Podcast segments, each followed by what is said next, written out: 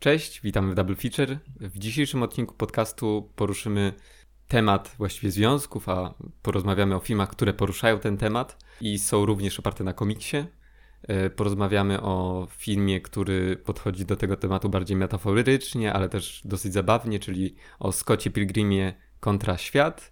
Oraz porozmawiamy o filmie bardziej realistycznym, surowym trochę bardziej, Paryż 13 dzielnica. Zapraszamy. Zapraszamy.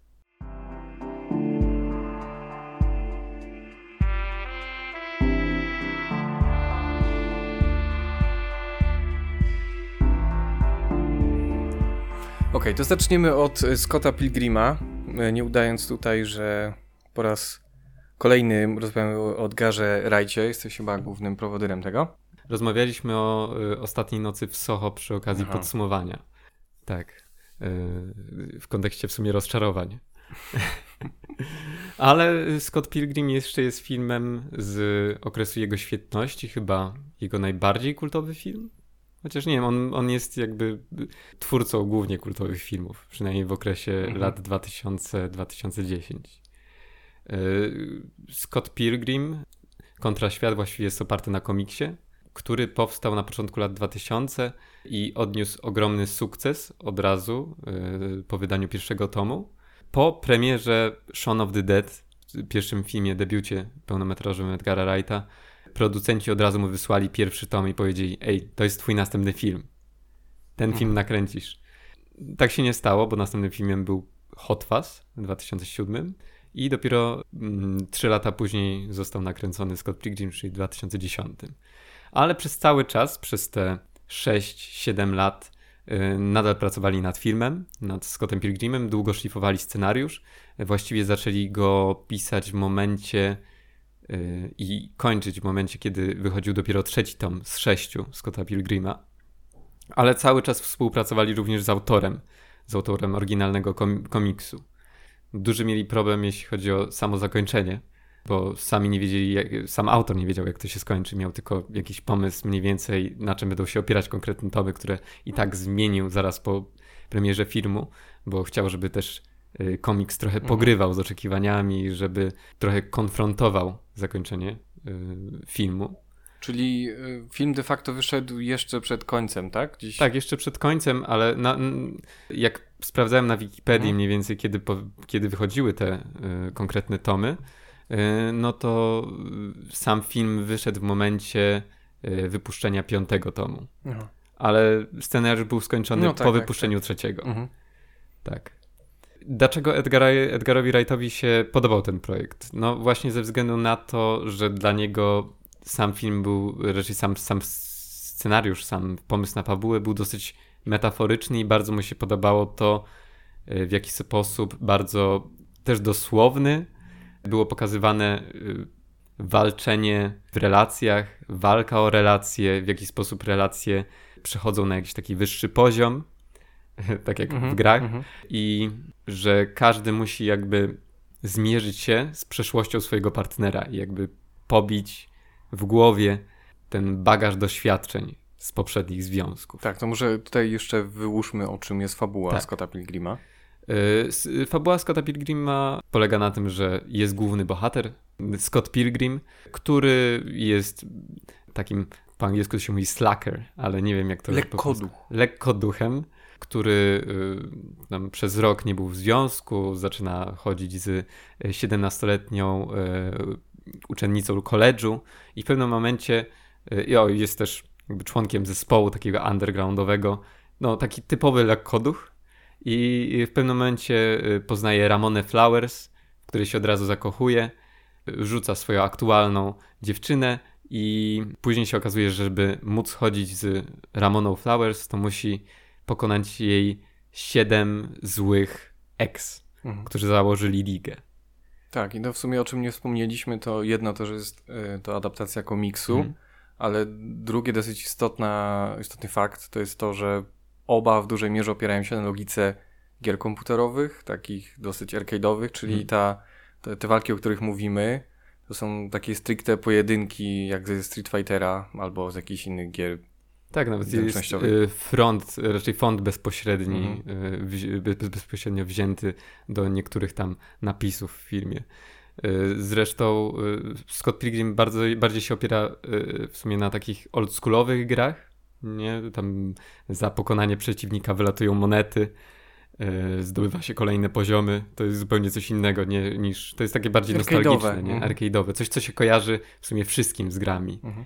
Tak, ale nawet pojawia się interfejs gier, mhm. jakby realia tego świata w dużej mierze opierają się na tym, jak postrzega się gry jako użytkownik, mhm. czyli ten film ogląda się trochę przez pryzmat właśnie interfejsu gry komputerowej.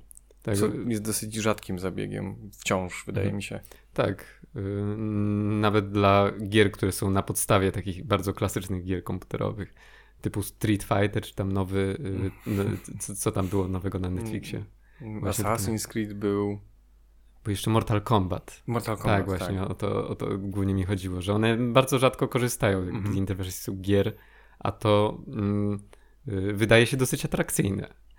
Chociaż y, Scott Pilgrim był y, odebrany tak bardzo dobrze przez krytykę, ale i, jako y, faj, fajna zabawa, ale też dosyć męcząca pod względem wizualnym, że jest bardzo przeładowany, bardzo przeładowany, bardzo szybki montaż mhm. i bardzo łatwo męczący. Tak, Podobnie, ma, ma podobne zarzuty godziny. jak w tym, jak w Wszystko Wszędzie Naraz. Mhm. No tylko, że myślę, że teraz współczesny widz jest bardziej przyswojony do tego, co zobaczy w, Scott, w Scottie Pilgrimie niż Wszystko Wszędzie Naraz. Ale to jest temat no, mhm. zupełnie, to jest taka dygresja. Okej, okay, to przejdźmy do samego filmu. Co wydaje mi się dosyć y, specyficzne dla Scotta Pilgrima i ciekawe, to oprócz tych rzeczy, o których wspomnieliśmy, to jest sam scenariusz, który opiera się na dziwnych założeniach, ale też postać i te wszystkie jakieś relacje dookoła są bardzo dziwne i się wydaje nietypowe. Gdyby to był taki zwyczajny scenariusz, powiedzmy pisany od początku, to mam wrażenie, że y, trzy czwarte postaci pobocznych absolutnie by tu nie było nie wydają się konieczne dla rozwoju y, fabuły, mhm. nawet niekoniecznie coś zmieniają w bohaterze. I z jednej strony to czyni tą opowieść bardzo taką, no, osobliwą, skomplikowaną i w jakimś, w jakimś sensie realistyczną, czyli że mm, ta historia, relacje i postać i nawet sam świat nie jest taki ułożony pod y, dramaturgiczne kolejne kroki, y, czy służący opowiadaniu opowieści, tylko z jakiejś takiej złożonej, dziwnej siatki osób y, i, i związków tego bohatera przechodzi y, w tą, jakby nie było filmową historię, mhm. też tym założeniem tych siedmiu walk i takim rozwojem, początkiem, y, środkiem i zakończeniem tak naprawdę. Mhm. No, wydaje mi się, że to jest taki element world buildingu, który bardziej uwiarygodnia świat, w którym znajduje się aktualnie bohater. No i też te postacie są dosyć charakterystyczne, bardzo łatwo je zapamiętujemy, mimo że na przykład pojawiają się przez tylko dwie minuty albo przez tylko scenę walk. No i też y, pokazują różnorodność tych relacji, mhm. czy tam głównego bohatera, czy tam Ramony Flowers. Scott Pilgrim przez... Y, nie, nie, nie wiem, jak to odebrałeś Scotta Pilgrima. Jak, tego, jak oglądałeś pierwszy raz, jako, albo drugi raz, mhm. bo tam oglądałeś dwa razy... Y, to jak go odebrałeś? Czy jako, jako pozytywną postać, czy jako negatywną postać? Je, je, czy bardziej się z nim utożsamiałeś? Je, jakie były twoje odczucia co do tego bohatera? No, bardziej jako dynamiczną mhm. E, i mam wrażenie wraz ze zmianą postrzegania tego bohatera zmienia się też e, to, jak postrzega się jego relacje e, z tymi partnerkami, mhm. bo tutaj mamy jego powiedzmy jakieś trzy, trzy kobiety, z którymi był w związku. Mhm co samo w sobie jest już osobliwe y, i tutaj dosyć skomplikowane. Y, I teraz jak powtarzałem go kolejny raz, no to miałem zupełnie odbiór, ale też podejrzewam przez to, że no ja się zmieniłem. Mhm. Czyli trochę bardziej negatywnie wciąż, y, wydaje mi się, po, po, po, tym czasie. Nie wiem, na ile też jakby tak społecznie trochę myślenie o pewnym czasie zmieniło, na ile mi się zmieniło. Mhm. Właśnie w pewnym momencie filmu on jest, jest konfrontowany przez Ramonę Flowers bo on y, ma do niej pewne zarzuty, jeśli chodzi o tych wszystkich partnerów, które ona skrzywdziła. I y, ona mu tłumaczy, że on w sumie widzi tylko świat jakby z swojej perspektywy, że brakuje mu trochę empatii. Mhm.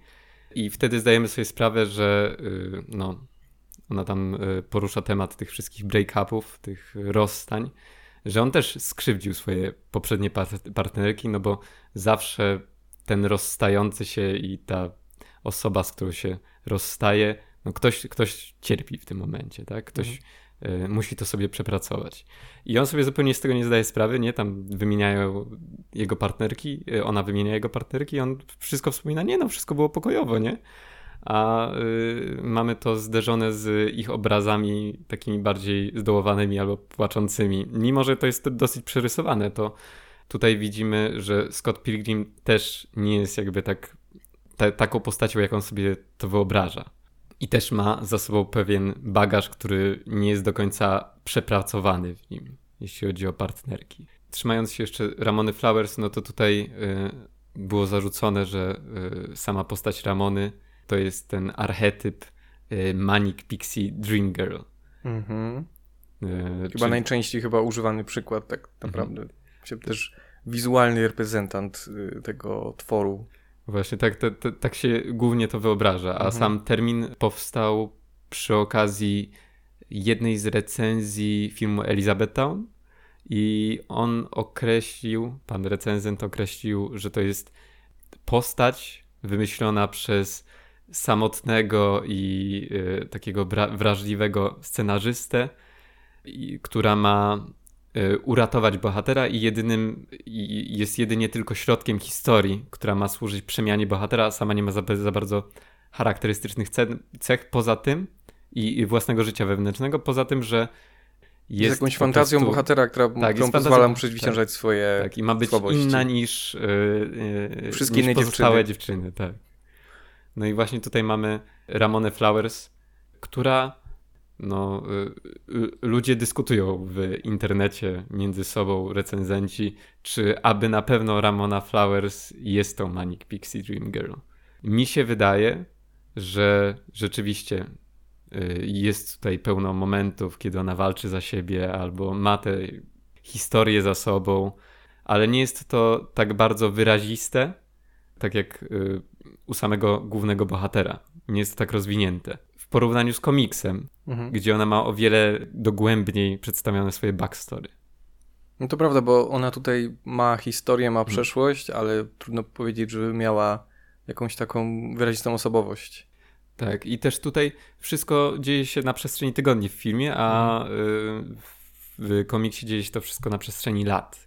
Oni też tam spotykają się, mają taki swój okres jakby miodowy, gdzie przez półtora roku mieszkają ze sobą, ona go namawia do y, y, podjęcia się pracy, on podejmuje się pracy, on zdaje sobie sprawę, że w sumie nie ma teraz za, za dużo czasu na relacje, y, że nie przepracował sobie starych relacji i że wszystko jakby mu się nawarstwia. I oni nawzajem siebie wspierają. Ona w pewnym momencie mm, za, zaczyna się nudzić trochę tym życiem, zaczyna się dziać to, co w poprzednich związkach, że ona czuje jakby pewną stagnację i w pewnym momencie odchodzi na jakiś czas. No, i, i, i tutaj jakby jej motywacje są o wiele lepiej zarysowane niż w samym filmie, mhm. gdzie rzeczywiście sama przemiana bohatera, która się dzieje w ostatnich 10 minutach filmu, mhm. jest teoretycznie zmotywowana, raczej ona jest przyczyną tego, że on się zmienia, żeby walczyć o swoje, żeby myśleć też o sobie, nie tylko e, żeby upolować sobie tą Manic Pixie Dream Girl. A koniec końców w samym zakończeniu chodzi o to, że on ją mhm. zdobył. No tak, no, z, tym, no. z tym największy problem, bo jakby takim tym początkową motywacją bohatera dla podjęcia drogi mhm. jest właśnie ta walka o nią. Finalnie okazuje się, że to nie o to chodzi, tylko żeby zawalczyć o siebie, ale jakby finalnie y, tą zmianą motywacji y, zostaje nagrodzony związkiem z nią, co generalnie samo w sobie jest może trochę problematyczne i też przeczy tej przemianie bohatera trochę. Mhm. Zresztą y, ten oryginalne zakończenie, to co trafiło do kin, co widzieliśmy, mhm. no to to jest zakończenie, które powstało jako drugie. Bo to pierwsze Y, nie miało takich dobrych wyników na y, testowych mm. pokazach. Y, w oryginale to on zostawał z tą swoją dziewczyną, którą spotykał się w koledżu. Zresztą w filmie też widzimy to, jak oni walczą razem, jak oni w sumie wypracowują sobie ten związek. I jest to powtarzane dwukrotnie, że oni w sumie bardziej do siebie pasują. w momencie tam jest ta wizja, kiedy Ramona mu mówi, że no, może to nie, powinny, nie powinien walczyć o mnie, mhm. może ja nie jestem warta, tylko, tylko tak, ktoś inny. Wydaje, że cały film jest skonstruowany tak. pod to, szczególnie biorąc pod uwagę początek mhm. E, i w sumie to, to, do czego ten bohater dochodzi, jakby no, finalnie to się to przekłamuje. I wydaje mi się, nie wiem, czy to zakończenie, ono nie zostało nagrane? Ono nie jest gdzieś Zostało nagrane, było ja... później wypuszczone A. Y, na Blu-rayu. Bo ja byłem przekonany oglądając drugi raz, że to się skończyło inaczej przez to, że chyba. Oglądałem gdzieś potem na YouTubie to zakończenie powiedzmy oryginalne. Dlatego tak. byłem bardzo zdziwiony tym, jak film się skończył i trochę rozczarowany tym odbiorem. Właśnie teraz jak oglądałem końcówkę, to byłem taki, ej, to zupełnie nie pasuje do co się teraz dzieje. Y, y, film sugeruje zupełnie coś innego. Tak. Więc w sumie y, jakby ktoś oglądał pierwszy raz albo chciałby sobie odświeżyć, to chyba lepiej sobie puścić na sam koniec ten alternatywne mhm. zakończenie, które chyba było bardziej oryginalne. Oni zresztą, to ten zakończenie, które trafiło ostatecznie do kin, no to oni to najpierw napisali w scenariuszu, ale stwierdzili, że coś jest nie tak, więc na planie zmienili zakończenie na to z, z tym, że skończył z, z Knives, czyli z tą mhm. dziewczyną z koledżu. Jeśli chodzi o zakończenie samego komiksu, no to nie wiem dokładnie jak się skończył. E, też tą walką z ostatnim mhm. siódmym X. No i też zostali razem Ramona i e, Ramona i Scott. Ale co do tego doprowadziło, w jaki sposób to się zdarzyło, to tego nie, nie, nie mhm. doczytałem. Nie wiem dokładnie, jak to wyglądało, ale y, jest to o wiele bliższe y, temu kino, kinowej wersji niż tej alternatywnej. Okay. Tak, ale jak już mówimy o kultowości tego filmu, to odniosłem wrażenie, że, mm, że ścieżka dźwiękowa oryginalna do tego filmu jest, żyje własnym życiem, jest równie kultowa co sam film. Nawet pamiętam y, newsy i jakieś takie y, podniosłe y, zachwyty po tym, jak wypuszczono chyba pełną wersję piosenki, którą w tym filmie śpiewa Brie Larson. Tak, to był jakiś rok, dwa lata temu, mm -hmm. to Black Sheep. Bo oryginał stworzył do, do filmu zresztą Metric, kanadyjski zespół rockowy, założony tam w latach 2000.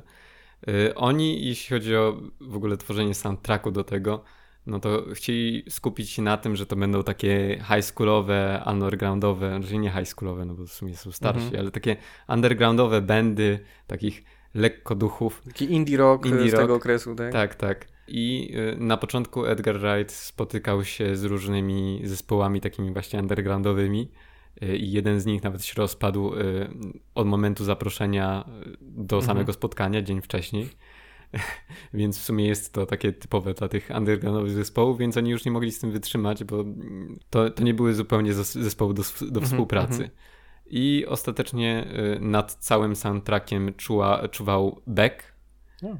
Y, który aranżował tę muzykę, zapra zapraszał zespoły i pierwszy raz, y, jak puścili y, Edgarowi Wrightowi tę muzykę, którą stworzyli, no to Edgar Wright był taki, no dobra, to jest w sensie coś, na czym można oprzeć ten, mhm. ten, tę muzykę, a Beck był taki, nie, to jest to. to tak ma brzmieć, bo tak brzmią te undergroundowe zespoły. Film obrósł taką kultowością, że właśnie tam z okazji dziesięciolecia Scotta Pilgrima wypuścili tę piosenkę z Brie Larson, Zresztą film był bardzo dużym rozczarowaniem w momencie premiery, mimo tej w miarę pozytywnej recenzji i otrzymania mm, tych cinema score, czyli mhm. E, to w jaki sposób e, film będzie sobie radził w kinach na podstawie ocen widzów, czy będą polecać, czy nie, mhm. który dostał A-, czyli mhm. Mm, żeby wyszło całkiem nieźle, no to e, nie poradził sobie w box office miał okropne wyniki. Edgar Wright, jak to usłyszał w piątek, to nie chciał, sobie, nie chciał tego słuchać. E, wyłączył sobie wszystkie jakieś informacje, żeby nie czytać o, e, o tym, jak sobie jego nowy film radzi. I pamięta tylko, że e, w poniedziałek po weekendzie miał taki depresyjny nastrój, to dostał wiadomość od od kiedyś szefa marketingu Universala, teraz chyba jest na jakimś wyższym szczeblu, jak wspomina. Dostał od niego SMS-a, że Edgar, pamiętaj, nie dni, ale lata. I od razu wiedział, że, ten, że coś czuje, że ten film będzie kultowy, mhm. nie? Bo to Universal, mimo to, że sobie źle poradził ten film, to go dosyć długo utrzymywał w tych kinach. Bo y, byli bardzo zachwyceni tym filmem. Bardzo z niego dumni. Zresztą, co widać po ponownych pokazach po 10 latach które odniosły dosyć duży sukces w Ameryce i Wielkiej Brytanii. Tłumy ludzi y, wybrało się na seanse. Też Edgar Wright wraz z tym biegiem lat to zdawał sobie sprawę o kultowości tego filmu przez to, że coraz więcej jego znajomych gwiazd przynosiło do niego plakaty i mówili mam tutaj plakat, ej, podpisałbyś mi dla córki, dla syna? Mhm. Tak, i to, to co, coraz więcej takich ofert się pojawiało, więc zauważał, że film jest dosyć popularny w tych latach 15, mhm, 11. Mhm. I też, y, co ciekawe, to jest chyba najbardziej, powiedzmy, złożony z gwiazd y, mhm. film Wrighta. Znaczy, obsada jest najbardziej gwiazdorska. Też mi się wydaje, że to chyba trochę zbieg okoliczności, bo część aktorów, nie wiem, jak Brie Larson, mhm. Chris Evans, e, Właśnie Aubrey to było Plaza. jeszcze przed, e, przed tymi ich występami, czy to w Marvelu, mhm. czy też Brie Larson przed Oscarem, Oscarem chyba to było rok tak, przed Oscarem tak. za pokój. Także naprawdę jakby ci aktorzy wtedy chyba nie byli w połowie tak znani jak, jak są dzisiaj, bo praktycznie, praktycznie każdy tam jest rozpoznawalny. Tak, on mówi, że Aubrey Plaza to on był pierwszą osobą, która zatrudniła Aubrey Plaza w jakimkolwiek filmie. O. Także to był pi pierwszy film, w jakim ona grała i później trafiła do Arrested Development, czy per Nie, Parks and Parks Recreation. Mhm. Tak. To y, Michael Cera chyba był największą gwiazdą tamtych czasów. Mhm. który y, w sumie błyszczał tym swoim takim taką niezręcznością, awkwardness. Właśnie, a on jest y, na tyle względem osobowości pierwowzoru komiksowego oddany, czy to jest po prostu Michael Cera? On został świetnie skastingowany, czy to jest y, nowy pomysł na tą postać? To, to, to jest właśnie nowy, po, no, nowy mhm. pomysł na tą postać, no bo on był bardziej, e, jak to ktoś, jak to określił chyba Edgar Wright, że w komiksie on był bardziej taki głośny mhm. i bardziej bezpośredni, bardziej mhm. taki chao miał chaotic, e, chaotyczną energię. Mhm. Y, a on miał w głowie bardziej takiego Scotta Pilgrima, takiego Michaela Sire, który będzie taki bardziej y, neurotyczny, neurotyczny i że można się lepiej z nim utożsamić. Mhm. Nie będzie jakimś tam lovelasem, który łatwo zdobywa kobiety, tylko będzie takim właśnie chuderlakiem, trochę nieśmiałym, no, że w ten sposób więcej osób będzie mogło. Mhm. mogło no i też myślę, że humor dzięki temu o wiele lepiej mhm. wybrzmiewa dzięki talentowi Siri do, do tego typu treści. Mhm. Ale też całościowo y, uważam, że bardzo dobrze gra z taką kampową przerysowanością ten film pod względem humoru Wrighta, który często jest taki wizualny, mhm. to tutaj to wchodzi w bardzo taką wyrazistą synergię. Tak, jak ostatnio obejrzałem właśnie Scotta Pilgrima, to mam wrażenie, że to jest jeden z rzeczywiście lepszych filmów Wrighta, no bo tutaj zgrywają się te rzeczy, jednocześnie sam humor wizualny, plus jeszcze talent aktorów, którzy, mm -hmm. którzy mm -hmm. są w stanie wykrzesać z dialogów jeszcze więcej niż zostało napisane. Czego wydaje mi się, że nie można powiedzieć ani o Baby Driverze, ani mm -hmm. o pewnych elementach y, Last Night in Soho. Mhm. Odważne słowa. Odważne słowa, ale nie boję się. Dobra, to skoro mówimy o pisaniu, o scenariuszach. Udam, że to jest takie gładkie przejście. To przejdziemy do drugiego filmu, którym mhm. przypomnijmy jest y, Paryż 13 dzielnica, y, tej y, w oryginale Les Olympiades. Film Joaquin Odiarda, ostatni z 2021 roku, niedawno wszedł do kin, który to, najłatwiej go streszczając, jest komedią romantyczną, zrobioną przez reżysera arthouse'owego. Może to jest trochę naciągane, ale wydaje mi się najłatwiej sprzedaje treść tego filmu i to, o czym jest tak naprawdę. Bo jakby nie było, to jest y, historia y, właśnie relacji czy życia jakiegoś miłosnego kilku postaci, generalnie rzecz biorąc czwórki, którzy jakoś się ze sobą łączą, ich losy się przeplatają właśnie w tym Les Olympiades, czyli osiedlu w 13 dzielnicy Paryża, które tutaj, no powiedzmy, jest znaczące y, chociażby y, ze względów takich ekonomiczno-społecznych, czyli że po prostu są młodzi ludzie, w miarę młodzi, tacy około 30, którzy są już takimi młodymi dorosłymi, którzy w miarę już ustabilizowali swoje życie, ale nie do tego stopnia, żeby podjąć jakieś ważne decyzje, które mają zdefiniować resztę ich życia. i są takie też sytuacje ekonomiczne, że trochę się zmagają z tym, żeby, żeby być samodzielnymi najzwyczajniej ekonomicznie. Ale to mniejsza o to, może wrócę do oryginału, bo rozmawiamy o tym filmie głównie przez to, że też jest na podstawie komiksu. Mm, I tutaj to połączenie się wydaje o wiele mniej oczywiste, bo Scott Pilgrim, no trudno zaprzeczyć, że jest niezwykle komiksowy w swojej mm. wizualności i też treści. E, a po obejrzeniu 13 dzielnicy wydaje mi się, że nikt, kto nie wiedział wcześniej, nie miałby absolutnie żadnego skojarzenia z komiksami, czy w ogóle pomysłu, że to może być oparte na komiksie. A otóż jest. Ja to jak oglądałem pierwszy raz, to byłem bardzo zdziwiony, że w ogóle to jest oparte na czymkolwiek, bo wyglądało na taką całkiem składną, oryginalną historię. Mm -hmm, Szczególnie, że Selin Skiama y, napisała scenariusz razem z Jacquesem Audiardem. E, tak, tak. Jeszcze Lea Missius. Mm -hmm. y, warto nie zapominać, bo wydaje zrobi się o niej głośno. Y, to reżyserka Awy. Był nas w kinach ten film. I teraz będą wychodzić jej pięć diabłów E, które będą miały dystrybucję i myślę też, że zrobią, e, będą dosyć głośne, ale do, do nich zaraz wrócę. Mm, otóż e, film jest oparty na komiksach Adriana Tomina. I otóż to nie jest twórca francuski, tylko amerykański. Można go kojarzyć z tego, że rysuje często dla New Yorkera. Jest tam chyba jednym z takich kolumnistów, czy jak to się nazywa, czy ich rysownikiem. E, dosyć rozpoznawalną kreskę ma, mam wrażenie przez to, bo te układki New Yorkera są dosyć popularne. Mm, no i on wydał kilka tomów jego krótkich opowiadań, yy, które dostały dużo nagród. Generalnie jest uważany za jednego z po prostu najlepszych takich żyjących autorów powieści graficznych. Yy, I właśnie zbiór pod tytułem yy, w polskim wydaniu Śmiech i Śmierć, y, po angielsku Killing and Dying. Y, z tego zbioru y, scenarzyści filmu wzięli dwie opowieści, dołożyli jeszcze trzecią z innego mhm.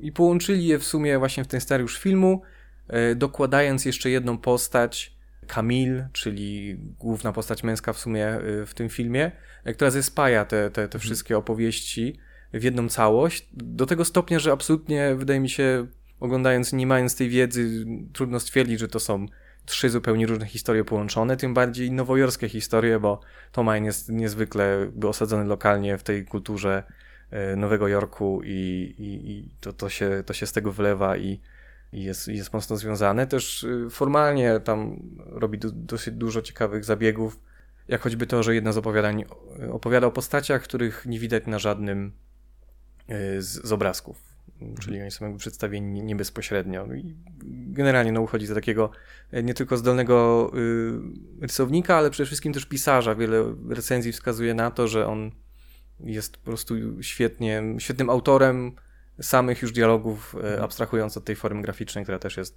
która też jest doskonała i mm, no i tak samo myślę udało się ze scenariuszem, bo jeśli miałbym wskazywać na sukces w Paryżu 13 dzielnicy, czy choćby to, co mi się w nim podobało i to, co jest w nim wyjątkowe i, i y, niepodważalnie wartościowe, to właśnie ten scenariusz, na którym pracowali we trójkę. Y, no tym bardziej, że mm, od Yard już prawie 70 lat y, i w sumie pisze scenariusz o 30-latkach. Jak sam powiedział, chciał zrobić film o młodych ludziach, aczkolwiek takim momencie y, życia, czy jakiegoś takiego przeżywania emocjonalnego, który jeszcze w miarę pamięta i uważał, że, no, że ta, ta trzydziestka tego takiego y, stabilizowania się i troszeczkę kończenia tego takiej młodej frywalności, to jest też coś, co on jest w stanie się emocjonalnie połączyć, no ale też miał do pomocy dwie bardzo zdolne scenarzystki, młodsze od niego, Siama trochę mniej, e, ale Liam Missius jest tak chyba hmm. przed czterdziestką. Ale y, to, to, to jest imponujące, jeśli y, Jacques Audiard y, się z tym utożsamiał też troszkę, że w sumie te uczucia cały czas się nie zmieniają na przestrzeni lat, że 30-latkowie w latach 60. czy tam 70. czuli się tak samo jak, znaczy mniej więcej, tak samo jak 30-latkowie w dzisiejszych czasach. Tak, ale to też myślę, że no, jest jakaś uniwersalia w tym, aczkolwiek wydaje mi się, że Paryż jest naprawdę mm, mocno współczesny, mhm. że on tutaj stara się opowiadać o ludziach tu i teraz e, i ta rzeczywistość w wielu jej wymiarach jest aktualna.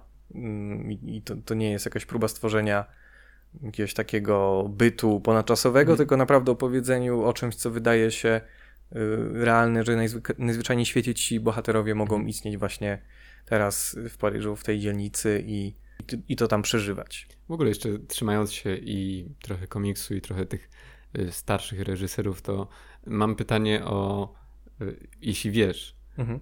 y, o zastosowanie palety czarno-białej. Mhm. Dlaczego film był kręcony w czerni i bieli, czy kręcony, dlaczego film powstał ostatecznie w czerni i bieli? Czy to jest jakieś nawiązanie do komiksu, który prawdopodobnie też był czarno-biały?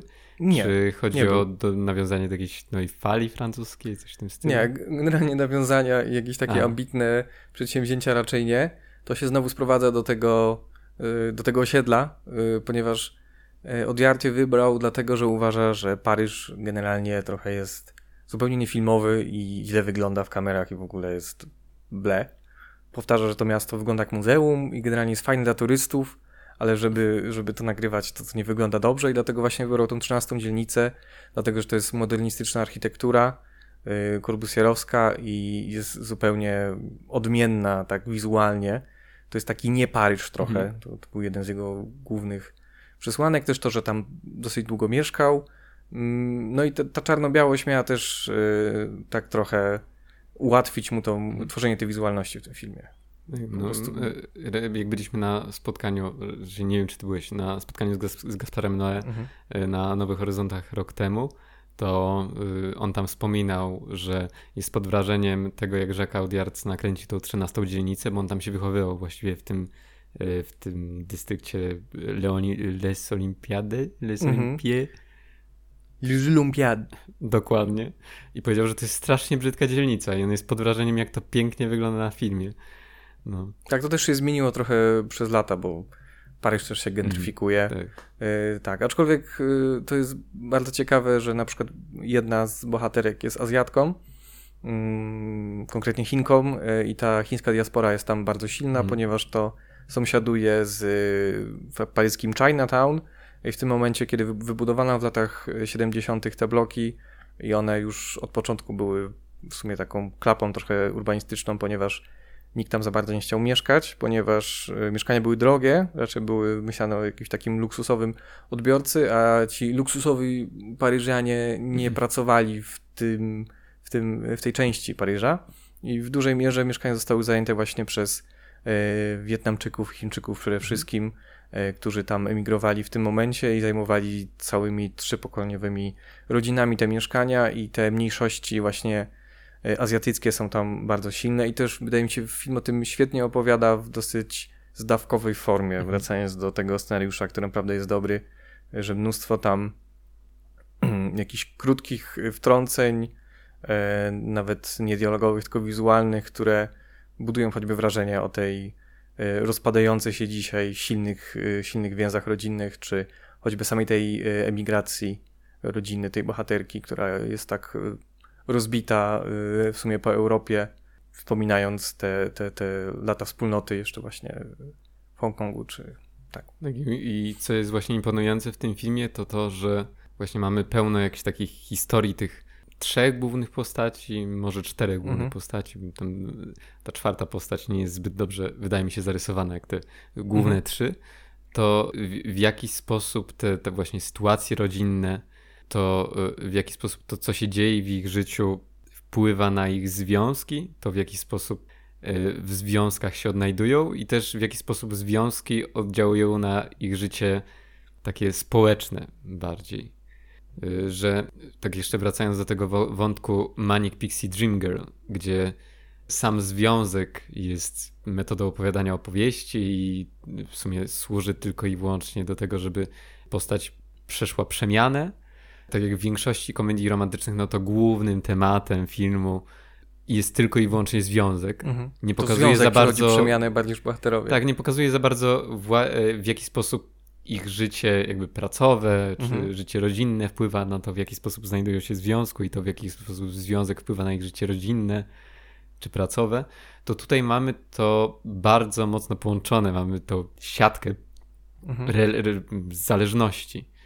Yy, Tak, tym to- bardziej, że bohaterowie pomiędzy sobą są połączeni w taki powiedzmy przypadkowy sposób, czyli to nie są ludzie, którzy koniecznie znają się od początku, czy są w takim bliskich związkach, tylko są te silne nici połączeń pomiędzy jednym a drugim.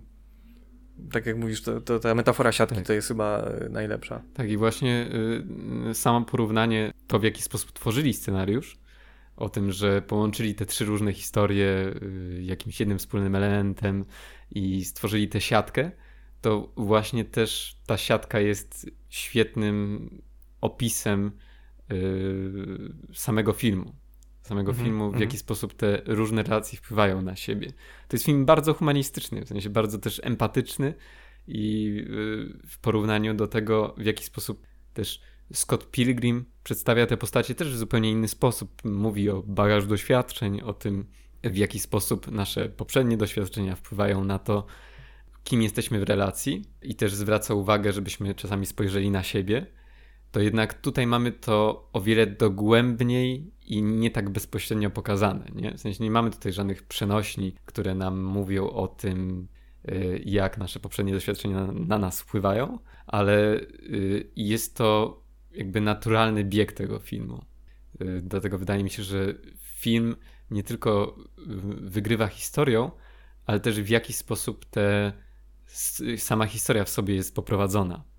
Bo bardzo pamiętam ten sposób płynięcia tego filmu, mm -hmm. że to o wiele bardziej wydawało się naturalne niż teraz, jak na przykład czytałem sobie streszczenie, że nie czułbym się przekonany do tego filmu, gdyby nie to, że go zobaczyłem. Tak, to w sumie ponownie to, co wspominałem o Pilgrimie, czyli że ta opowieść i narracja nie wydaje się zbyt filmowa pod tym względem, że ma jakiś taki e, standardowy rytm, który zwykle się sprawdza. Tutaj mam dosyć skomplikowaną opowieść, hmm. gdzie mamy parę wątków w sumie, które mają swoją konkluzję, ale też to, co zauważyłem przy kolejnym sensie, to ilość tych treści, że on jest na tyle naładowany i bogaty, że ogląda się to trochę tak serialowo. Czyli mhm. mamy kilka wątków, które idą koło siebie, każdym dosyć dużo się dzieje mm, i jest, jest bardzo dużo tego, tego mięsa, tego materiału do, do, do przyjęcia. Nie tylko tak e, ściśle jakby emocjonalnie, czy tam psychologicznie względem postaci, e, co zwyczajnie zdarzeniowo. Zresztą są, są tam takie subtelne jakby skoki czasowe. Nie ma planszy kilka lat później albo kilka miesięcy mhm. później, tylko po prostu patrząc na postaci, w jaki sposób się zachowują albo kim się, czym się teraz zajmują, to wiesz, że minęło trochę, trochę czasu. Mhm. Tak, i, i, jeszcze samo to, wracając właśnie do aktorów, to jak dobrze odgrywają te, te przemiany i, yy, i to życie wewnętrzne i jest dobrze ukazane, to no właśnie, sprowadza się do aktorów, którzy uważam mhm. są świetni E, i może nie, nie, nie tylko świetni w swoich rolach i, i kreowaniu ich, ale co pomiędzy sobą, jako zespół, mhm. jako chemię przede wszystkim pomiędzy nimi, to uważam jest największa taka, największe osiągnięcie tego filmu i, i coś, co się niesamowicie ogląda. E, no, że po prostu y, widać ten taki trudny do wytłumaczenia y, działanie pomiędzy, pomiędzy tymi ludźmi, no niezwykle trudny do zagrania, czy w ogóle opowiedzenia, czy, czy wytłumaczenia komuś, jak powinni coś robić, żeby to wyglądało na to, że jest jakieś silne emocje są pomiędzy nimi, czy, czy ktoś się po prostu świetnie dogaduje. E, I też to odzwierciedla się może nie w scenach seksu, których mm. jest tutaj całkiem sporo. No można powiedzieć, że na standardy e, europejskie to jest odważne, na standardy francuskie mm. to jest po prostu film. Mm, ale właśnie Odiart mówił, że to jest, był jeden z takich wielu momentów, kiedy on troszeczkę pozwalał przejąć inicjatywę aktorom, że oni mieli jakiś tam coachów od tych scen, którzy z tym pomagali, ale że w dużej mierze to, jak to wyglądała choreografia tych scen, to było, to było ich, ich inicjatywa i to, jakim e, to naturalnie się jakoś yy, kleiło czy tworzyło. Mhm. Właśnie teraz, teraz, teraz zdałeś, zdałeś mi sprawę z tego, że też mi, mi się te sceny seksu bardzo podobały, że to było takie bardzo naturalne, że wszystkie te reakcje, które znajdowały się w postaciach jakieś różne e, buzujące w nich emocje, były odzwierciedlane w tych scenach i wydawały się bardzo naturalne. Mm -hmm, Większość e, scen e, seksu w komediach czy tam w filmach romantycznych, no to często, często czuć cringe. Tak, albo jest taka bardzo bardzo jasny punkt spuszczenia zasłony, mm, czyli tak. coś się dzieje i potem jest jakieś estetyczne przejście, próba jakiegoś takiego ocenzurowania tego, mm. czy przesunięcie do jakiejś takiej sfery bardziej domysłów e, a tutaj to wszystko jest, jest bardzo płynne, ale dzięki tej naturalności w ogóle nie ma żadnego zażenowania czy wrażenia, że ktoś odsłania, że widzimy Mhm. coś, czego nie chcielibyśmy oglądać. E, I też e, sam właśnie Odiat mówił, że to było jego, jego założenie względem dialogów, ponieważ właśnie twierdził, że tam, jeśli chodzi o choreografię tych scen, to zostawia e, aktorom pole do działania, ale jeśli chodzi o dialogi, to, to bardzo ściśle było określone. Jak sam twierdził, że on chciał zrobić film o ludziach, którzy ciągle gadają, ciągle coś opisują, narzekają i nawet y, robią to, kiedy jedzą, robią to, kiedy chodzą na spacer i robią to, kiedy uprawiają seks. I że to ma być taki y, normalny element ich funkcjonowania i te, ten sposób zachowania ma się jakby nie różnić mimo osobności tego działania. Tak, bo to, to co wszyscy lubimy, to narz- narzekać w każdym możliwym momencie. Tak, tak. tak, tak, E, Tak, i to też jest ciekawe, ponieważ nam się film podobał obu, e, ale znam reakcje osób, które na przykład nie, nie były w stanie go polubić przez bohaterów, Mhm. którzy wydawali mi się niezwykle antypatyczni i nieprzyjemni. I w zupełności jestem w stanie to zrozumieć, Tak, tak. chociaż nie miałem takich odbiorów i wiem o co chodzi. E, I też no, to jest zaleta i słabość tego filmu, że on działa na postaciach, ich relacjach e, i tych emocjach, z którego się z tego wyciąga. Jeśli się w ich nie uwierzy, jeśli się ich nie polubi, no to troszeczkę niewiele już w- tego sensu tak naprawdę zostaje, bo jego trudno tak konceptualnie Mhm. powiedzmy sprzedać. On... No tak, no bo Działa. to, to się opiera głównie na tym. Mhm. Chociaż szczerze, właśnie tak jak mówiłem, na papierze, jakby mi ktoś przedstawił te postacie, to ja też ich nie lubiłem od samego, raczej na samym początku, Mhm. a później właśnie y, wraz z tym biegiem, rozwijaniem tych relacji, to ich bardzo mocno polubiłem albo byłem w stanie jakoś odnieść y, do, do siebie to, co się tam dzieje.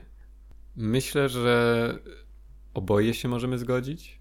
Znaczy nie, nie, nie wiem, tak przypuszczam, że oboje się możemy zgodzić, że oba filmy bardzo mocno opierają się na relacjach.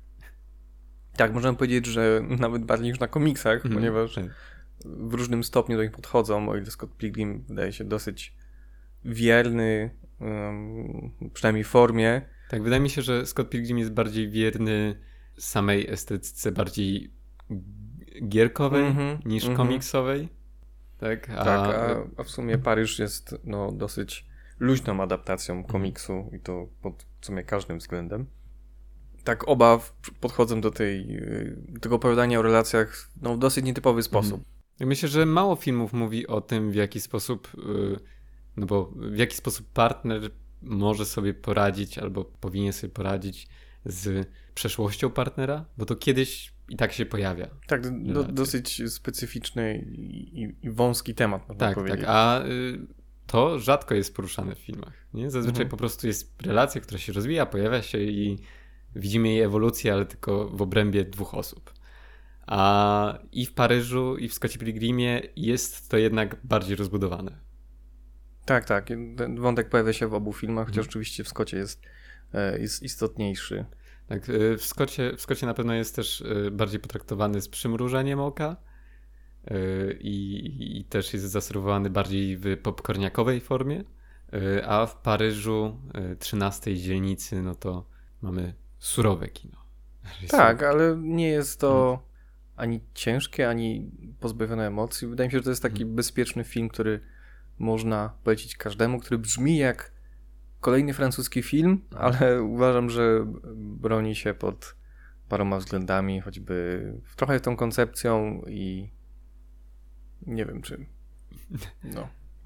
Myślę, że Scott Pilgrim jest dobrym takim początkiem dla osób, które jeszcze nie widziały nic Edgara Wrighta, albo dla osób, które, którym się po- podobało coś Edgara Wrighta, no to na pewno warto sprawdzić, jeszcze, jeśli jeszcze nie widzieliście. A y, nie wiem, widziałeś coś wcześniej Jacques'a Audiarda? Tak, y, i to chyba jest trochę dziwny reżyser, przy, przy, przynajmniej pod względem jego filmografii, bo teraz zaczął robić zupełnie inne rzeczy. Mhm. y, chyba od, y, od emigrantów tak naprawdę. Podchodzi trochę do innych form, innych zamysłów, ponieważ wcześniej robił do, dosyć podobne do siebie filmy, jak Prorok czy Prosto z Mhm. serca i tam te tematy były raczej no, bardzo zbliżone do siebie Mhm. i estetyka też, tak no, w zeszłym roku zrobił Braci Sisters, jego anglojęzyczny debiut, Tak. który był jakimś tam ciekawym podejściem do westernu i w sumie też komedią, No i bardzo często dzielnica, który no, jest komedią, tak naprawdę komedią romantyczną, trochę dramatem obyczajowym, e, więc można powiedzieć, że tutaj na starość, e, już po tym jak już zdobył Złotą Palmę, to trochę teraz szaleje eksperymentuje i jestem w sumie ciekaw, co zrobi kolejne, ponieważ zapowiadał film o, o chyba o transseksualnym ośle w Meksyku, który ma krę kręcić. Brzmi jakby się nabijał, no, więc no, w sensie nie jestem jak... pewien ale no uważam, że tak naprawdę to jest bardzo ciekawy zwrot y, w dosyć późnym momencie jego kariery. Tak, no bo gdzie trochę nabrał... nie, nie wiem kiedy on zaczął karierę, bo ja go kojarzę chyba od momentu Proroka, 2000 któryś tam rok, mm-hmm. a on ma już teraz 70 lat, tak, to tak, jest już tak. taki sędziwy wiek. Y, ja widziałem tylko od niego imigrantów i to było takie dosyć mocno społeczno zaangażowane kino z wydaje mi się z mocnym wpływem y, taksówkarza mhm, Scorsese, mm -hmm. Ale to, co zobaczyłem, czy to w Paryżu 13 y, dzielnica, czy właśnie w Braciach Sisters, bo to też widziałem, y, to jakby trzy zupełnie różne filmy i -hmm. ciężko mi określić, co będzie od niego następne. Więc no na pewno, na pewno czekam na tego osła. No, żeby, żeby to nie był Skolimowski i o część druga. Tak, być może będzie w przyszłym roku gdzieś, gdzieś właśnie w Cannes, więc być całkiem możliwe, że będziemy dostawali filmy z osłami rok po roku. Tak, i będziemy kończyć. Dziękujemy za uwagę i tutaj zapowiadamy chyba naszą teraz y, w najbliższym czasie działalność związaną z nowymi horyzontami, które się zapowiadają, które będziemy relacjonować w pełnym składzie i na pewno podsumujemy. E, ale też jeszcze będziemy się odbywać przed i w trakcie. Tak, będą posty na Facebooku, będą recenzje na stronie. Zachęcamy do y, y, odwiedzania strony. Możecie, na pewno pojawi się nasza lista najbardziej oczekiwanych filmów, filmów, które warto sprawdzić na festiwalu, y, poparte oczywiście rzetelnym researchem. No i na pewno pojawi się odcinek specjalny, gdzie podsumujemy, podsumujemy edycję Nowych Horyzontów tegoroczną, więc Zapraszamy. Zapraszamy. I na razie. Na razie.